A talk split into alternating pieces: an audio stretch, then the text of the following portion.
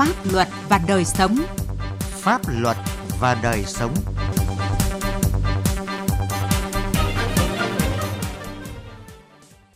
Kính chào quý vị và các bạn. Chương trình Pháp luật và đời sống hôm nay có những nội dung chính sau đây. Chuẩn bị đặc xá ở trại giam Hoàng Tiến. Hải Phòng tăng cường hòa giải, đối thoại tại tòa án. Pháp luật đồng hành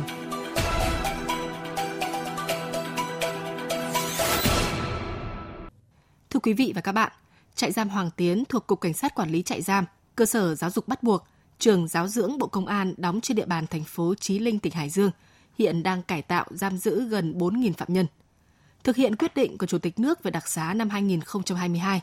những ngày cuối tháng 8 này, Ban giám thị trại giam Hoàng Tiến cùng các phạm nhân đã và đang hoàn tất các thủ tục cần thiết cuối cùng cho những người được đặc xá trước khi rời khỏi trại. Ghi nhận của phóng viên Quang Chính. Với phạm nhân Nguyễn Thị Hương, quê ở xã Trường Xá, huyện Lương Tài, tỉnh Bắc Ninh, không gì hạnh phúc bằng những ngày này. Ngày được đọc tên mình trên bảng thông báo các phạm nhân đủ điều kiện được đề nghị xét đặc xá. Từng là kế toán một cơ quan nhà nước ở tỉnh Hải Dương, nhưng do cám dỗ, Hương đã lập khống bảng lương của cán bộ cơ quan để rút tiền của nhà nước. Bị kết án 5 năm tù về tội lạm dụng chức vụ quyền hạn chiếm đoạt tài sản, Hương rất ân hận và quyết tâm phấn đấu cải tạo để trở về với gia đình. Quá trình cải tạo, Hưng đã một lần được giảm án. Ban giám thị và tất cả cán bộ quản giáo tạo điều kiện cho chúng tôi học nghề. Hiện tại thì tôi đang ở đội may thì tôi cũng đã biết may ạ. Là hướng là sau này cũng về xin công ty gần nhà đấy, công ty về may đấy để có thu nhập trang trải cho cuộc sống. Là mình được về là mình rất chi là may mắn và hạnh phúc. Cho nên là tôi cũng quyết tâm là sau này về thì sẽ cố gắng nghiêm chỉnh chấp hành pháp luật của nhà nước, không tái phạm nữa, trở thành những người công dân có ích cho xã hội. Không đủ điều kiện được xét đặc giá lần này, nhưng trong ánh mắt của phạm nhân Đỗ Văn Sự, quê ở xã Lê Nam, huyện Vĩnh Bảo, thành phố Hải Phòng, vẫn ánh lên niềm hy vọng vào một ngày mai tươi sáng. Trước khi vào trại giam Hoàng Tiến, Sự là công nhân ở Hải Phòng. Do một phút nóng giận thiếu kiềm chế, Sự đã gây án mạng và bị kết án 11 năm tù về tội giết người. Hơn 5 năm thụ án, Sự luôn cố gắng cải tạo tốt, vì vậy phạm nhân này đã hai lần được giảm án. Được cán bộ quản giáo tuyên truyền về điều kiện xét đặc giá năm nay, Sự thấy mình chưa đủ điều kiện Tuy nhiên, phạm nhân này vẫn quyết tâm cải tạo tốt để có ngày trở về xã hội. Trong quá trình lao động cải tạo ở đây thì được ban giám thị trại giam Hoàng Tiến quan tâm sâu sắc đến cuộc sống đời sống của tôi. Không được vào diện lần này thì tôi cũng ờ, cố gắng phấn đấu cải tạo, rèn rũ bản thân và cố gắng cùng gia đình để khắc phục hậu quả để ờ, được hưởng sự khoan hồng của Đảng nhà nước. Đợt đặc xá dịp mùng 2 tháng 9 năm nay, trại giam Hoàng Tiến có 64 phạm nhân trong diện đủ điều kiện đề xuất xét đặc xá niềm vui không chỉ đến với số phạm nhân này mà còn nhân lên gấp bội với những người thân đang nóng lòng chờ đón họ trở về với gia đình, đón mừng Tết độc lập. Nội dung quy định về đợt đặc xá năm nay đã được ban giám thị trại giam thông báo tới từng phạm nhân để tự họ đối chiếu với bản thân. Sau đó từng buồng giam tổ chức họp để bình bầu phạm nhân đạt tiêu chuẩn, gửi danh sách lên ban giám thị. Danh sách những phạm nhân đề xuất xét đặc xá được niêm yết công khai tại khu vực giam giữ. Dù có tên hay không có tên, tấm bảng ấy được tất cả phạm nhân trong trại quan tâm. Đó là niềm vui của những người chuẩn bị rời trại, cũng là động lực để các phạm nhân khác cố gắng phấn đấu, cải tạo thật tốt, chờ đợi những lần đặc giá tiếp theo. Đại tá Nguyễn Thành Công, giám thị trại giam Hoàng Tiến cho biết, trại đã mở các lớp học tái hòa nhập cộng đồng cho các phạm nhân được đề nghị xét đặc giá để họ nắm bắt được một số chính sách cơ bản của Đảng và nhà nước khi trở về xã hội tất cả phạm nhân đã được đào tạo một cái ngành nghề cơ bản trong ờ, môi trường trại giam để ít nhất họ trở về ngoài xã hội thì bằng cái ngành nghề đã được học, đã được đào tạo trong trại giam, từ cái ngành nghề đấy họ có thể nuôi sống được bản thân. Và trong quá trình chấp hành án chúng tôi luôn luôn có cái giáo dục nhắc nhở là trước đây các anh, các chị đã có hành vi vi phạm pháp luật, phải vào trại giam rồi thì lấy đó là cái bài học, xương máu để ờ, trở về tái hòa nhập với cộng đồng xã hội thì các anh, các chị phải chấp hành tốt các quy định của địa phương và bằng các cái ngành nghề lương thiện để lao động nuôi sống bản thân mình và giúp ích cho gia đình và cộng đồng xã hội tuyệt đối không được tái phạm tội. Ngày đặc xá đang đến rất gần, không chỉ 64 phạm nhân tại trại giam Hoàng Tiến được đề nghị xét đặc xá đợt này háo hức, mong đợi ngày trở về đoàn tụ với gia đình – mà còn rất nhiều rất nhiều các phạm nhân khác đang cải tạo ở đây đều thấy cuộc sống của mình có ý nghĩa hơn khi hiểu rõ chính sách nhân đạo của Đảng và nhà nước đối với những người đã từng có quá khứ lỗi lầm và tự nhủ sẽ tiếp tục cải tạo tốt hơn để sớm trở thành những công dân có ích cho gia đình và xã hội.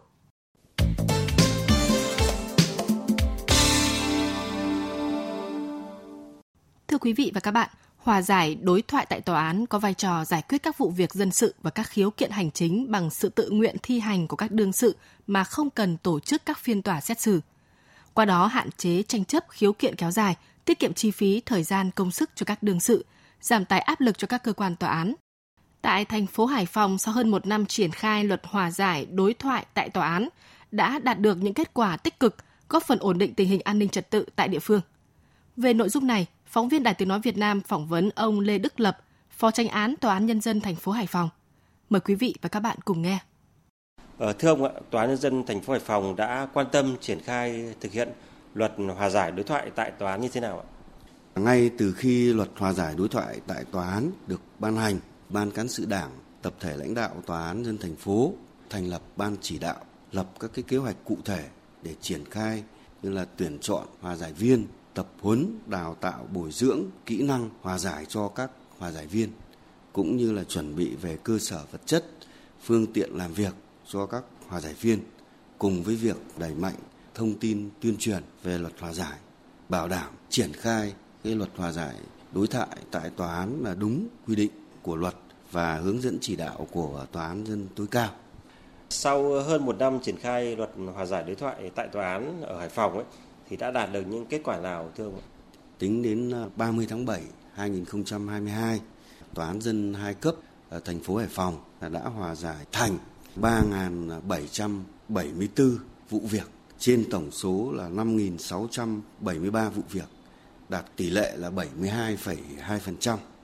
Trong số những cái vụ việc mà hòa giải đối thoại thành thì có rất nhiều vụ án à, dân sự phức tạp, tranh chấp về đất đai, tranh chấp về thừa kế kéo dài nhiều năm, cũng có những yếu tố gây mất ổn định trật tự trị an và chính quyền địa phương cũng đứng ra giải quyết nhưng mà không đạt kết quả. Khi mà khởi kiện đến tòa án và chuyển qua để các hòa giải viên tiến hành hòa giải thì cũng đã hòa giải thành công. Đồng nghĩa với việc là tòa án là đã không phải tổ chức xét xử từng đấy vụ việc với các cái thủ tục tố tụng phức tạp kéo dài tốn nhiều công sức của thời gian của thẩm phán ờ, thư ký tòa án. Thế và hơn hết ấy, khi ờ, hòa giải thành tranh chấp thì đã được giải quyết một cách triệt để. Thế và quan trọng hơn hết là đã tiết kiệm được công sức thời gian và kinh phí cho các bên tranh chấp. Khi hòa giải đối thoại thành thì đã giải quyết được mâu thuẫn xung đột và các bên đều là người cùng thắng và từ thực tiễn ở Hải Phòng, ông thấy cái quá trình thực hiện luật hòa giải đối thoại tại tòa án, ngành tòa án gặp phải những cái khó khăn gì ạ? Hòa giải đối thoại cũng là một cái luật mới thì đương nhiên cũng sẽ gặp phải một số khó khăn. Khó khăn đầu tiên ấy là vấn đề nhận thức của người dân rồi cơ quan tổ chức các bên tranh chấp khởi kiện đến tòa án vẫn chưa có một cái nhận thức đầy đủ về cái lợi ích mang lại của cái phương thức giải quyết tranh chấp mới này cũng không ít các bên tranh chấp là chưa thực sự có thiện trí để mà hòa giải với nhau và chưa thực sự tin tưởng đối với hòa giải viên. Cơ sở vật chất trang thiết bị cho hòa giải viên, những cái trụ sở làm việc trang thiết bị của tòa án hiện nay chỉ để đảm bảo phục vụ cho cái hoạt động của tòa án. Một số tòa án quận huyện trụ sở làm việc vẫn còn chật hẹp, trang thiết bị thì cũng chưa được đầy đủ trong khi đó cái chỗ làm việc của hòa giải viên cũng như trang thiết bị phục vụ cho cái công tác hòa giải của hòa giải viên là cái việc mà tòa án phải chịu trách nhiệm. Thực tiễn ở một số địa phương ấy, tỷ lệ các số vụ việc của hòa giải thành ấy, đa phần là các cái vụ việc về hôn nhân gia đình. Cái số vụ việc về hành chính hay là về kinh tế dân sự thì nó chiếm chưa cao. Thực tế ở Hải Phòng có gặp phải trường hợp này không? Ở Hải Phòng cũng gặp phải tình trạng này. Tỷ lệ hòa giải thành đối với loại án ờ, dân sự, kinh doanh thương mại, hành chính thấp hơn đối với những vụ án hôn nhân gia đình. Thì nguyên nhân do cái lượng án về dân sự kinh doanh thương mại và hành chính ít hơn rất nhiều so với lại số lượng án tranh chấp về hôn nhân gia đình. Và một nguyên nhân nữa thì ờ, các cái tranh chấp về dân sự kinh doanh thương mại hành chính thường là những tranh chấp rất là phức tạp. Rất nhiều đương sự tham gia các bên tranh chấp rất đông và nhiều quan hệ pháp luật khác nhau điều chỉnh rất phức tạp để nâng cao cái chất lượng như tỷ lệ các cái vụ việc mà hòa giải thành không chỉ ở các vụ việc về hôn nhân gia đình mà cả ở các cái vụ việc về hành chính hay là về thương mại kinh tế nâng cao cả cái hiệu quả của công tác hòa giải đối thoại tại tòa án ở tòa án hai cấp thành phố Hải Phòng ấy tòa án thành phố sẽ tiếp tục có những cái chỉ đạo những cái giải pháp gì ạ? Chúng tôi trước tiên vẫn là tập trung và chú trọng vào cái công tác chỉ đạo triển khai thi hành cái luật hòa giải đối thoại và coi đây là một trong những nhiệm vụ trọng tâm của tòa án hai cấp. Và đồng thời, chúng tôi sẽ tiếp tục đẩy mạnh hơn nữa công tác thông tin, tuyên truyền về luật hòa giải đối thoại để cho mọi người dân, cơ quan tổ chức tiếp cận và nhận thức những cái tính ưu việt của cái phương thức giải quyết tranh chấp này. Từ đó, người dân rồi cơ quan tổ chức khi có tranh chấp và khởi kiện đến tòa án thì sẽ lựa chọn cái phương thức này để giải quyết chỉ trong trường hợp không thể hòa giải được và đã làm hết sức mình trong cái việc hòa giải mà không đạt, thì lúc bây giờ sẽ đưa giải quyết theo cái trình tự tố tụng. Chúng tôi cũng sẽ tiếp tục tăng cường cơ sở vật chất và trang thiết bị làm việc cho các hòa giải viên và cũng ờ, tranh thủ sự hỗ trợ của cấp ủy, chính quyền địa phương cho cái hoạt động này, tăng cường cái việc tập huấn, bồi dưỡng, trợ giúp về chuyên môn cho các hòa giải viên nhất là về kỹ năng hòa giải xin cảm ơn ông